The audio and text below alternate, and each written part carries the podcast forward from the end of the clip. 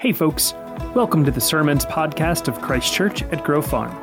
Whether it's your first time or you've been here since the beginning, we are thrilled to be a part of your spiritual walk and look forward to all that Christ is doing in your life. If you are looking for more information about Christ Church or you would like to connect with one of our pastors or ministry leaders, you can reach us on our website, ccgf.org. You can also connect with us on YouTube, Instagram, Facebook, and Twitter. Here is this week's message Grace and peace to you. As we begin this morning, I, I want to tell you about a, a new iteration of our prayer ministry that we're kicking off this morning. We're, we're, referring to this as our prayer and care team. And this is going to provide an opportunity in real time in this service, whether you're here in person or online, to receive prayer as a direct response to everything that takes place in this worship service the music, the prayers, the fellowship, the word, whatever it is that God may stir in you by His Spirit and compel you to say, What do I do now?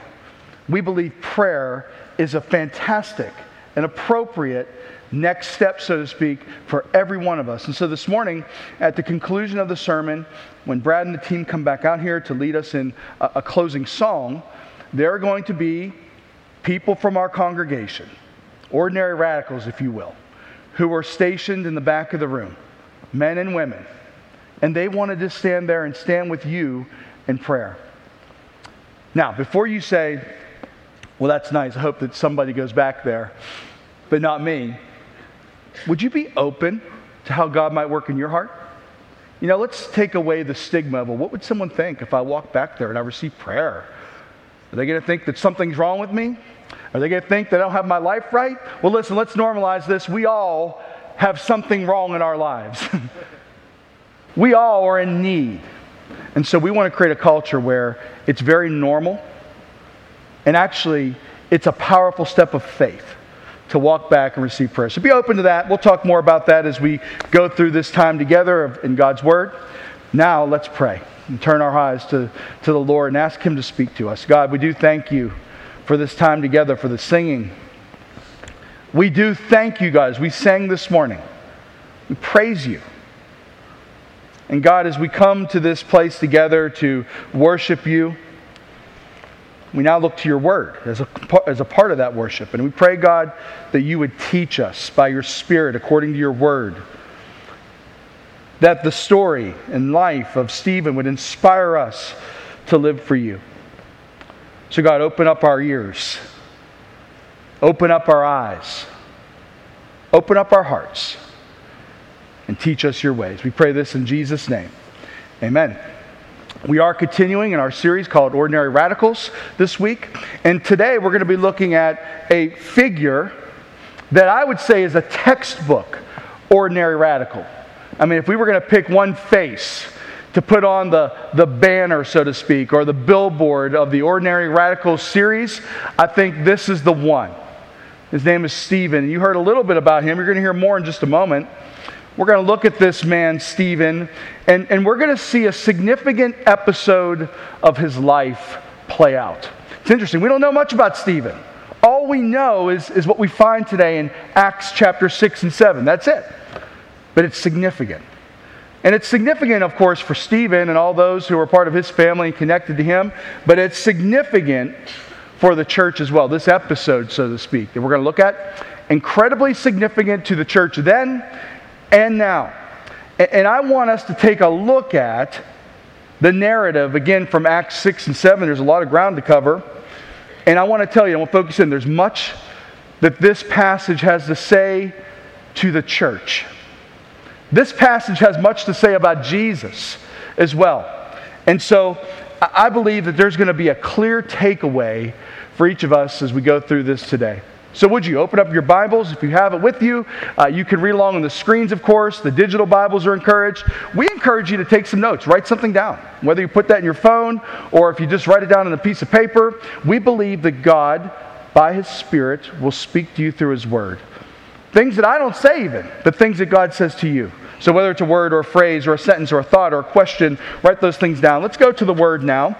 We're picking up in the New Testament book of Acts, which tells us about the history of the early church. And we're picking up in chapter 6. Let's go to verses 1 through 7 and get a little background on this man named Stephen, who I think you'll find to be a compelling figure. Beginning in verse 1 In those days, when the number of disciples was increasing, the Hellenistic Jews among them complained against the Hebraic Jews because their widows were being overlooked in the daily distribution of food. So the twelve gathered all the disciples together and said, It would not be right for us to neglect the ministry of the Word of God in order to wait on tables. Brothers and sisters, choose seven men from among you who are known to be full of the Spirit and wisdom. We will turn this responsibility over to them and will give our attention to prayer and the ministry of the word.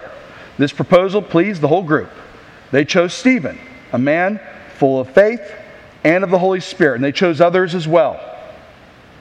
They presented these men, these seven, to the apostles, who prayed and laid their hands on them. And so the word of God spread. The number of disciples in Jerusalem increased rapidly, and the large number of priests became obedient to the faith. So, again, here we have what I would say is essentially uh, the, the backdrop of the narrative of Stephen. And I think this is important to understand, of course, the context of what we're talking about today. But not only that, it gives us the context and the background, but there are some reminders that I think are very important to us as a church and as believers that we need to look at here today. And, and let's just quickly look at three reminders from this passage, this section, this introduction or background of Stephen, if you will, that I believe they're important. The first one is this if you look at verse 1 and also verse 7, you see this that in those days the number of disciples was increasing.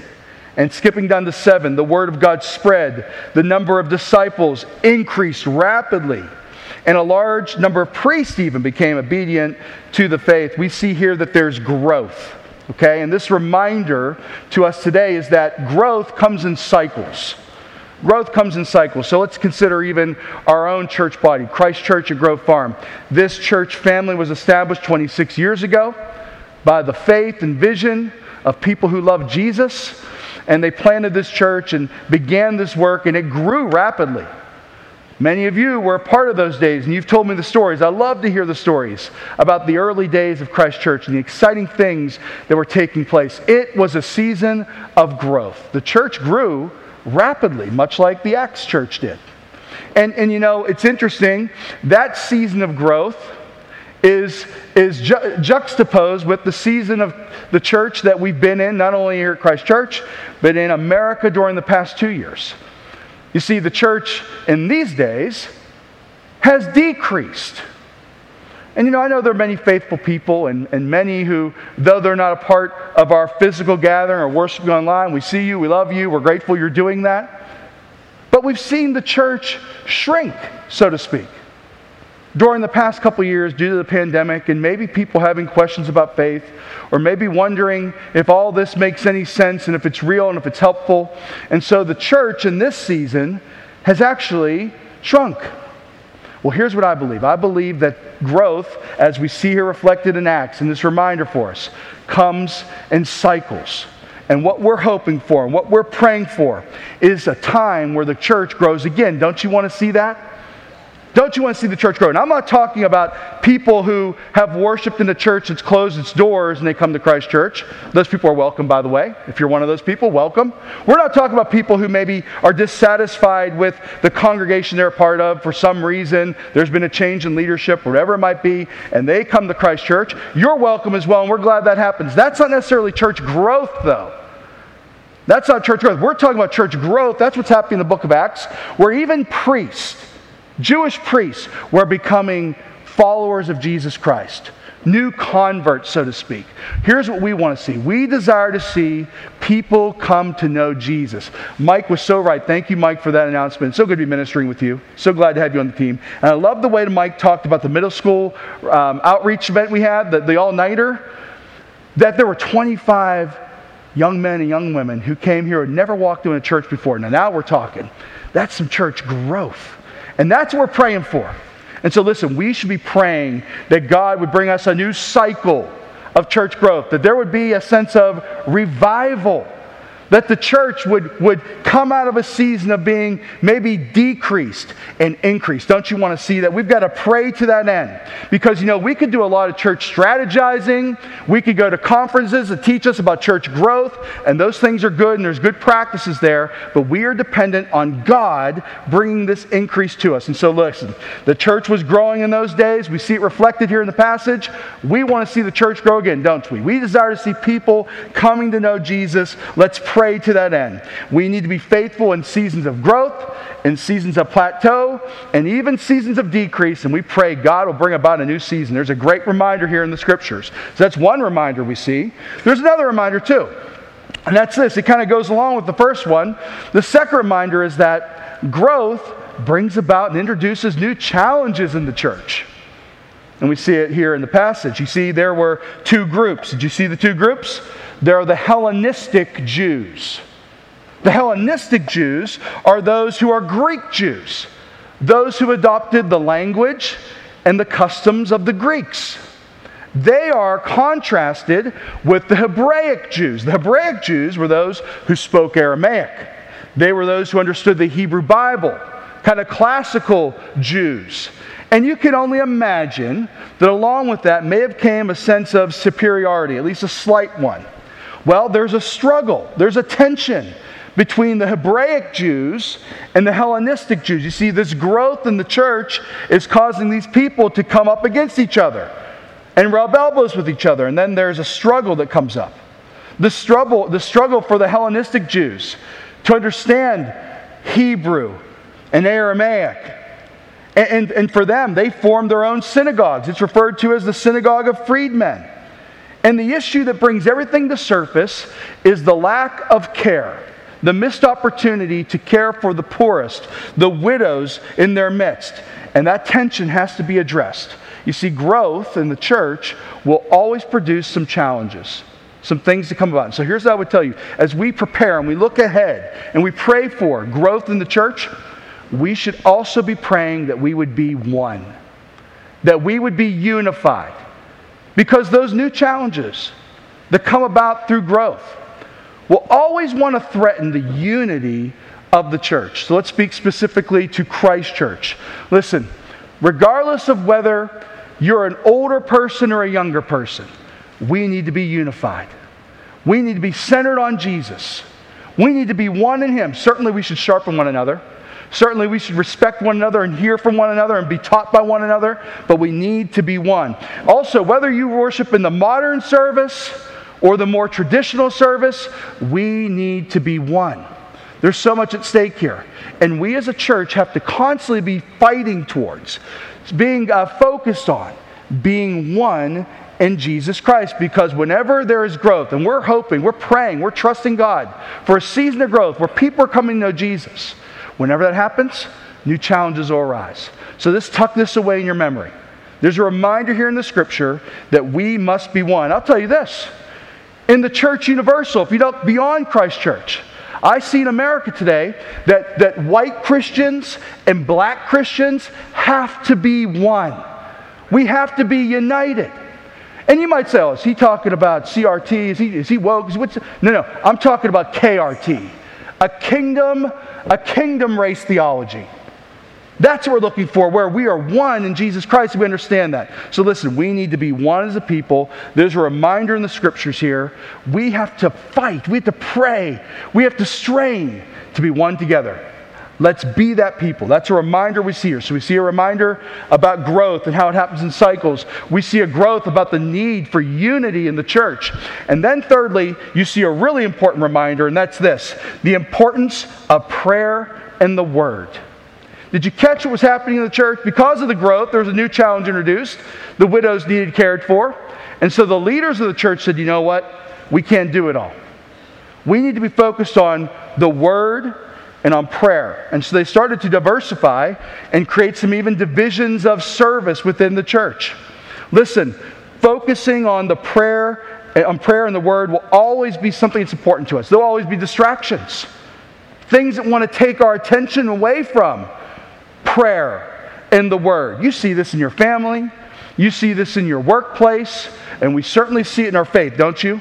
There's always some distractions that want to take us away from the core tenets of the faith. Well, the disciples here have a reminder for us, and they say this be focused on, the, on prayer and on the word.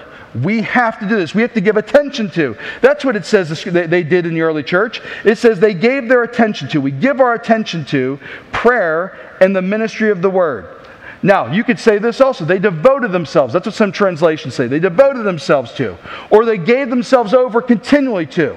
This means that they were persisting in something, and they were persisting in their devotion to prayer and the Word. Now, the Word, hey, we're in it right now. And we could talk a lot about the Word. In fact, next week in the sermon, we're going to talk about being in the Word. But let's just talk about prayer for a moment. Prayer, you know, we're going to have this prayer and care team available today.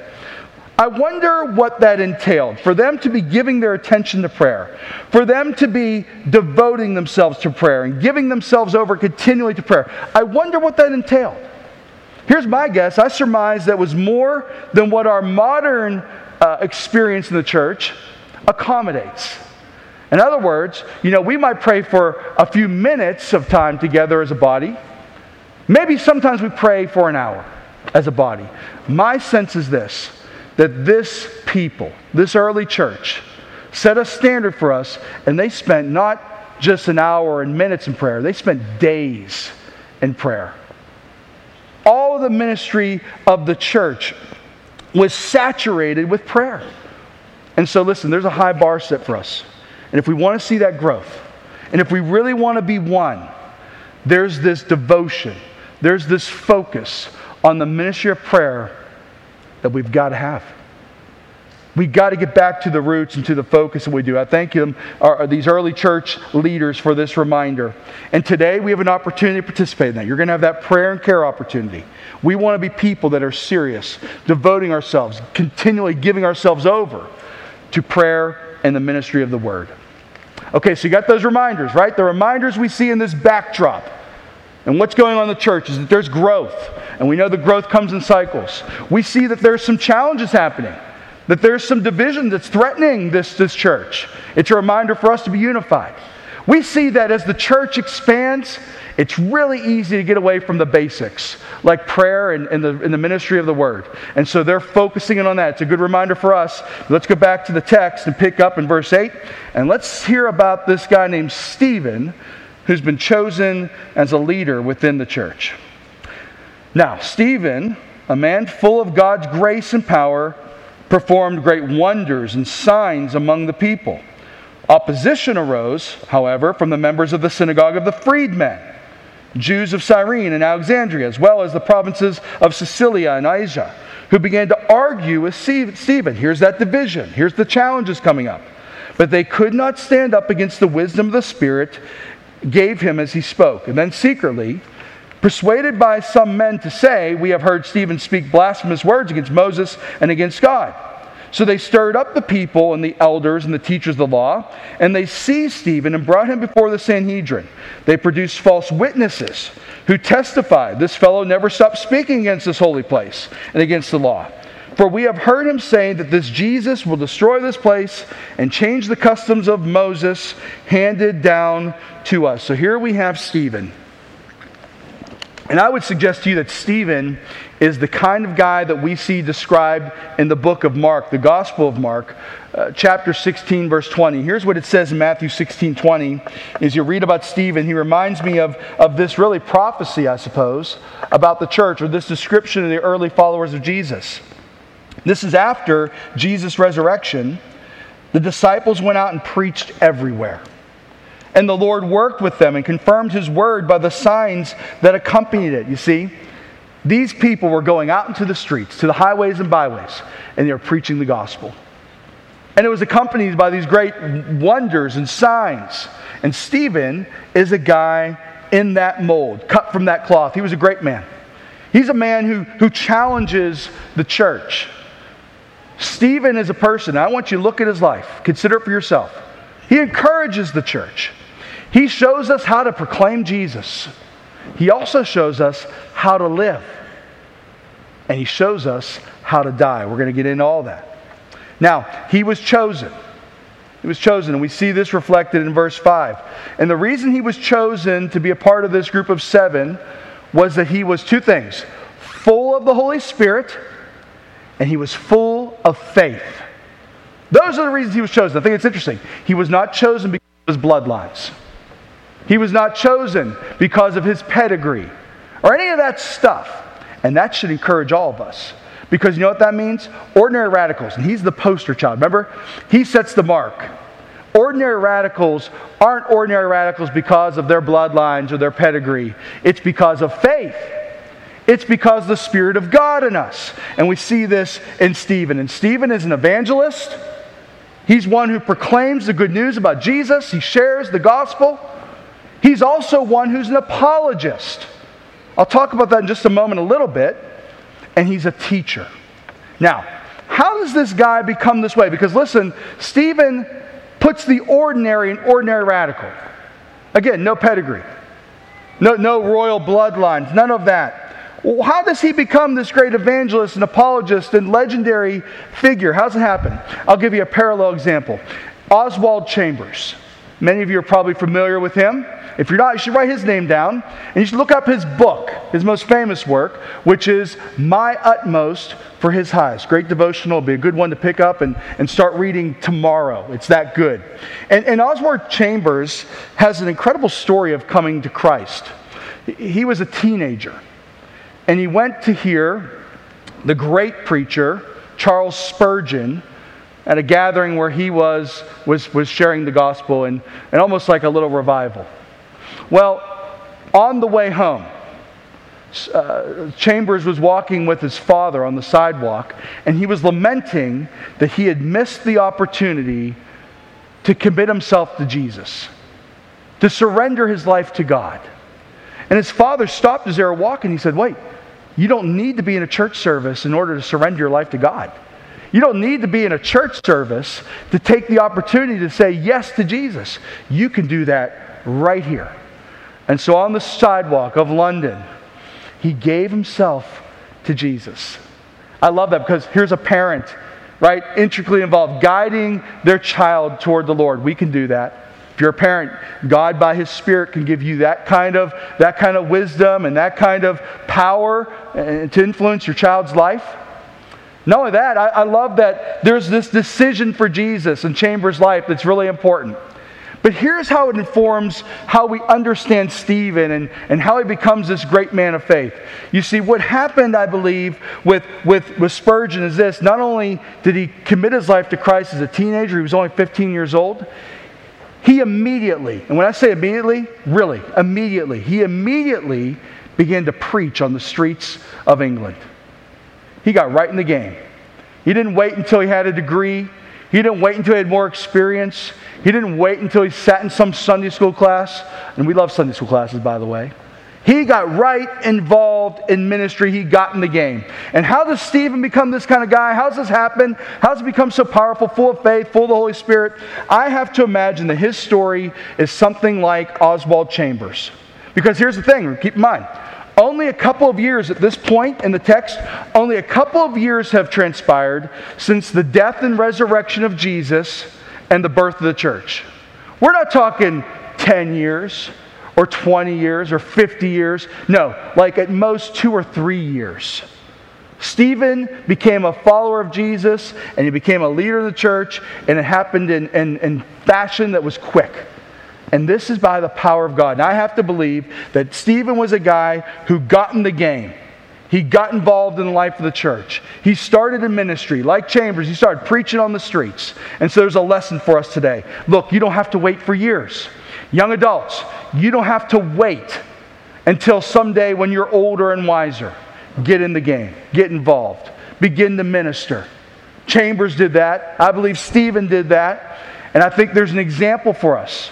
Yes, we want you to learn. Yes, we want you to sit under, under good teaching. But ultimately, get in the game. For those of you who have been here for a long time or been a part of the church for a long time, look, it's time to get in the game. You want to grow? You want to be a person full of faith and full of the Holy Spirit? The best way to do that is to get in the game. That's what ordinary radicals do, and we see that's what Stephen did. Now, Stephen faces this opposition from the Hellenistic Jews by the way, probably his own synagogue, his own people, and he faces these false accusations of heresy. And then he's arrested and charged before the Sanhedrin. If you flip over to chapter 7, you'll see that there's a long speech eh, that, that Stephen engages in. And I would assign this to you and give you a little homework to actually read this speech.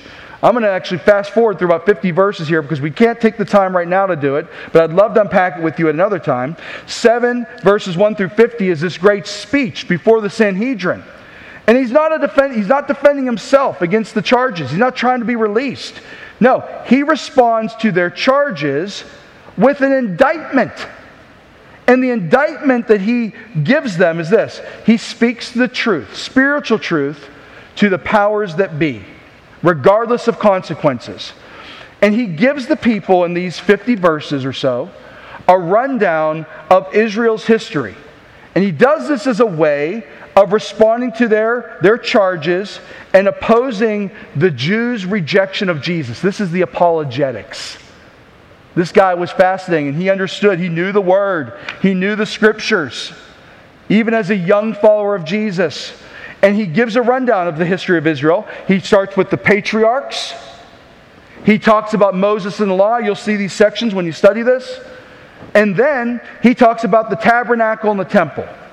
And all this argument he presents, this apologetical argument, and then he says in verse 52, and that's where we're going to pick up, he says to them, as he stands before the Sanhedrin, he says, Was there ever a prophet your ancestors did not persecute? They even killed those who predicted the coming of the righteous one.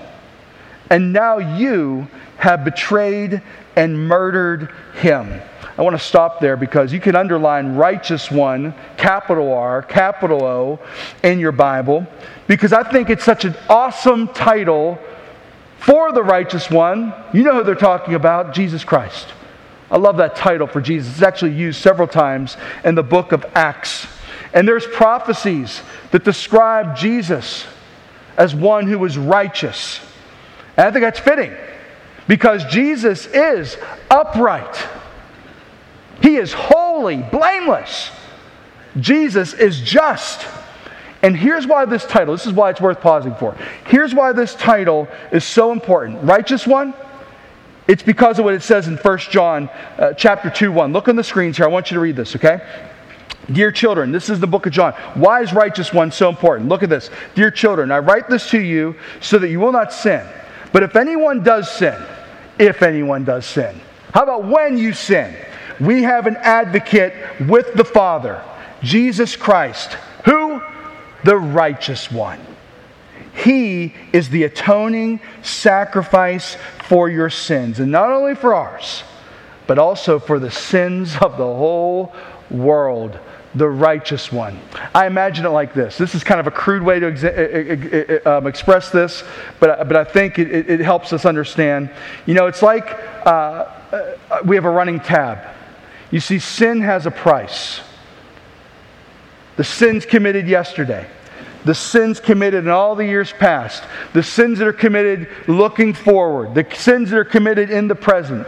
Our sin has a price, our sin has a cost. And it's as if you and I are running up a tab. You ever done that? You ever checked in a hotel and they, hey, would you like us to open up a tab for you with that credit card? Sure, go ahead and do that. And you stop and you have a meal and you and you order some room service and all these things, and then you go to check out and you have the checkout shock. Because you don't realize how much you've spent during the couple days you've been in the hotel and you regret the fact that you opened up that tab. Sin's a lot like that. You're running up a tab. And someday you're going to have to pay that bill. You're going to be held accountable for that bill. And it's going to be more than you can afford. It's going to be more than you can cover. But here's the great thing Jesus picks up the tab. The righteous one, he who was righteous, died for the unrighteous. The godly for the ungodly, as the scripture says. And so we have this righteous one. That's why this is so important. All of, of Stephen's argument is summed up in this Jesus is the righteous one. Bow to him. Give yourself to Him. He can accomplish what you can never, ever do on your own. He can pick up the tab that you can never pay. Look at 1 Peter 3.18. I've already alluded to it. It says, For Christ also suffered once for sins, the righteous for the unrighteous, to bring you to God. He's the righteous one. Though he had no sin, though he knew no sin, he became sin so he could pick up our tab. He was put to death in the body, but made alive in the spirit. Listen, when it comes to Jesus, this righteous one, like Oswald Chambers' dad wisely said, you don't have to wait till the service is over. You don't have to be in the church building. You don't have to necessarily do it in a way that, that, that seems like it's the right way to do it. There is no right way. You come to Jesus. Wherever you are, if you're watching online, there's an opportunity for you to come to Jesus, to, to give your life to the righteous one the one who picks up your tab, the tab that you can never pay. You can come to, to Jesus and give your life, surrender yourself to the righteous one, the righteous who died for the unrighteous, the godly one who died for the ungodly. He picks up the tab. You don't have to wait. In fact, right now, in your heart and your mind, you can say, I need the righteous one, Jesus Christ, in my life. We don't have to make this fancy. There are no magic words. Believe in your heart, confess with your mouth that Jesus Christ is the righteous one. Ask Him to pick up your tab. Ask Him to pay the bill that you can never pay. I love it, Stephen, in his brilliance inspired by God, empowered by the Spirit, points us to Jesus Christ. And listen, we got to pick that up. We got, we got to look at that and consider the righteous one. Let's go ahead and finish off this text with a few more uh, verses. Look at verse 54. So he tells them, Look, you betrayed and murdered Jesus. He's the one that's been sent to save you. He is the righteous one. And when, pick it in verse 54, when the members of the Sanhedrin heard this, they weren't happy. They were furious. They gnashed their teeth at him like wild animals. But Stephen, full of the Holy Spirit, looked up to heaven and saw the glory of God and, and Jesus standing at the right hand of God. God gave him spiritual eyes in that moment. Look, Stephen said, I see heaven open and the Son of Man standing at the right hand of God. At this, when they heard this, here's what they did they covered their ears and yelling at the top of their voices, they all rushed at him.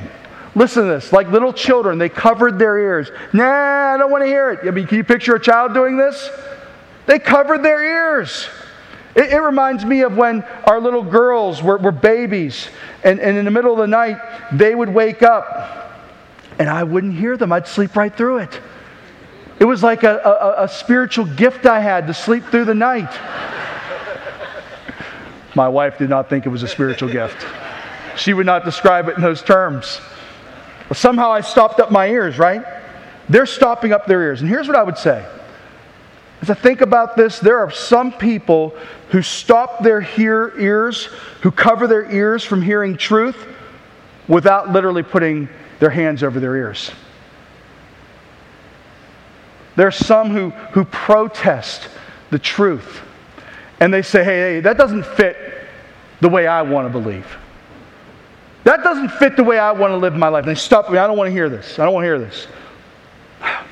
Listen, don't be like those guys. The righteous one, the Savior, the Messiah, Jesus Christ. Don't cover your, if you're covering your ears, would you at least just be open to the truth of God's Word? Here's what I would do I pray that the Holy Spirit, right now, would give you an openness to His truth. You know, last week, Pastor Ed said, hey, write down five names and, and invite these people to church and invite them to light the night. We want you to do that. And as you do, would you pray over those names and pray that, that God, through His Holy Spirit, would give those five people an openness to the truth of God's Word? I love that we see that here. Don't cover up your ears. And then finishing off the story, verses 58 through, through 60. After they had covered up their ears and they started shouting him and they rushed at him, they dragged out him out of the city. Okay, imagine that. Dragged him out of the city and began to stone him. They were throwing rocks, heavy rocks, at him with the intent of killing him. So many rocks to hit him at one time that would bludgeon him to death. Meanwhile, the witnesses laid their coats at the feet of a young man named Saul. And while they were stoning him, Stephen prayed, Lord Jesus, receive my spirit. And then he fell on his knees and cried out, Lord, do not hold this sin against them. And when he had said this, a euphemism, he fell asleep. He breathed his last. He died. It's, you know, you hear the, the term beautiful death. That sounds like an oxymoron. But I think this is an example of such an ending to human life. It was a beautiful death. And you see Jesus echoed in this. I mean, consider Luke 24, 46, where Jesus says, Father, into my hands I commit my spirit. What does Stephen say? Lord Jesus, receive my spirit. He's imitating Jesus even in his death. And then again in, in Luke 23, we hear Jesus say, Father, forgive them. They know not what they are doing. And what does, does Stephen say? Just like his master, just like Jesus, he says, Lord, do not hold this sin against them. Stephen, right to the end, all the way to the death, seeking to be like Jesus. What an example for all of us. Okay, so I promised a takeaway. And here it is. The takeaway is this. I think, I think it's clear for me as I thought about this this week and I prayed about it, and I hope this is clear to you. The takeaway is that ordinary radicals make a stand. I mean, consider the entire life of Stephen. Consider what we've looked at briefly this morning. Ordinary radicals make a stand. Stephen made several stands, even this morning we've seen. He stood out to the apostles. Before we even pick up the story, he did something to stand out to the disciples. He stood out, I'm sorry, he stood for the widows. He made a stand before the Sanhedrin. He stood on the word.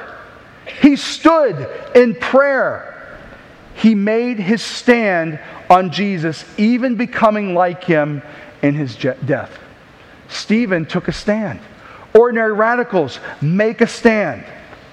And I love this that, that as Stephen made his final stand, the Bible lets us in on a very important detail. It's foreshadowing for, for what's to come as we turn the pages in the New Testament. Did you hear? There's a young man named Saul who witnessed every bit of Stephen making his stand. And I have to believe that Stephen and his example, his stand, was a part of the full story of God's conversion and radical transformation and the life of Saul turning to Paul. Isn't that amazing? That stand made such a difference. And so, look, is the takeaway be willing to die? Is that the takeaway of Stephen? Well, I guess that's an application. But I think more, more tangible for us. It doesn't have to look like being willing to die. I think more likely for us today, it looks like being willing to live for Jesus. That's what Stephen was willing to do. He was willing to live for Jesus regardless of the cost, no matter what it would take.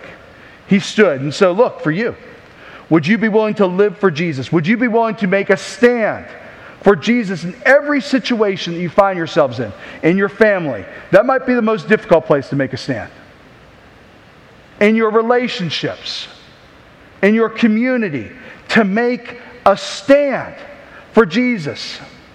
You have no idea who may be watching. You have no idea which Saul might be influenced by you making a stand for Jesus. You have no idea the legacy that your actions can leave. Stephen probably had no idea that we'd be talking about him 2,000 years later. And he models how we take a stand. You might wonder, well, how do I take a stand? He models it for us. He did it in meekness. Did you notice that? On one hand, he's really bold. On the other hand, he's incredibly gentle. He was literally on his knees. Isn't that interesting? Making a stand on his knees, connected to the power of God. And so, look, I invite you, I challenge you to, like Stephen, make a stand. And God will sort out what that looks like. Here's how you can start today. Our prayer and care team is going to be available back here. And if you say, hmm, I need the strength to make a stand, well, then while that song plays, have the faith, have the boldness, the gentleness, the humility to go back and say, Would you pray for me? I'm having difficulty making a stand in my life. Maybe you'll go back and say, Look, I need to, I need to ask God for forgiveness. I have failed to make stands in my life over and over again. Would you pray with me? Maybe, maybe today will be the day you say, you know what? I'm going to stand up for the first time and say, I believe in Jesus, the righteous one. I need him in my life. I need his power. I need him to pick up my tab. You can go back, and our people would love to pray with you as you make those stands. Listen, the prayer team, this prayer and care team, they're able to pray for any need you have. Maybe it's nothing I've mentioned. You could take that step of faith and go back there as we sing this song. I'll leave you with this. There's a song that came to my mind and heart as I was preparing for this message. It's probably familiar with a lot of you. It's called The Stand. And then the song The Stand. It asks a rhetorical question What could I say? What could I do but offer this heart, oh God, completely to you? That's what a stand looks like. And the song goes on and says, So I'll stand with hearts high, hands high rather, and heart abandoned, in awe of the one, the righteous one who gave it all. I'll stand. Lord, my life to you surrendered. All I have is yours. Oh, I pray that you would be willing to stand like Stephen for the righteous one, knowing that everything belongs to him. So would you rise to your feet? Literally stand right now. And let this standing be emblematic of the stand that we are to make as a church, as a people to Jesus Christ. Our prayer and care team is ready. Would you take the step of faith and go and receive prayer for a variety of ways? Brad and the team are going to lead us in this song. Let's give our praise to God. Let's make our stand in faith by Jesus Christ.